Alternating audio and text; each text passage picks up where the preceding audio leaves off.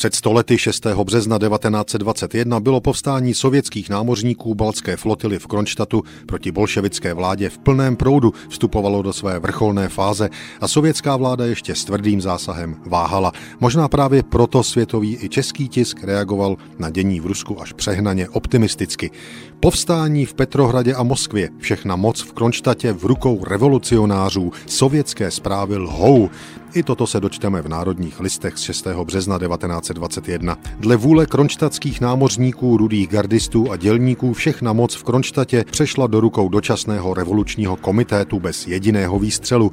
Místní komunisté sami uznávají svoje chyby. Pracující třída rozhodla neoddávat se dále k rasořečnění komunistické strany, která se nazývá zástupcem národa, zatímco ve skutečnosti je to naopak. V moskevském sovětu měl Lenin velkou řeč, ve které uznal chyby vnitřní politiky sovětové vlády a prohlásil, že sovětová vláda se poučila z omylů v zásobování potravinami a topivem.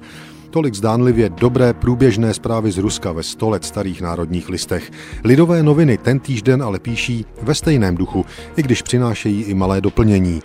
Sovětová vláda mobilizovala všechny spolehlivé pluky komunistické a poslala je na Moskvu a Petrohrad. Podle spolehlivých zpráv nelze zveličovat významu události, k nímž došlo v Petrohradě a Moskvě. Sovětová vláda učinila nutná opatření, aby Petrohrad a Moskva byly zabezpečeny. Vzbouřené obyvatelstvo bylo odkázáno jen na své síly a nemohou spoléhati na pomoc zvenčí. Tolik lidové noviny. Národní listy se ale na ruskou záležitost dívají přece jen s jistými nadějemi.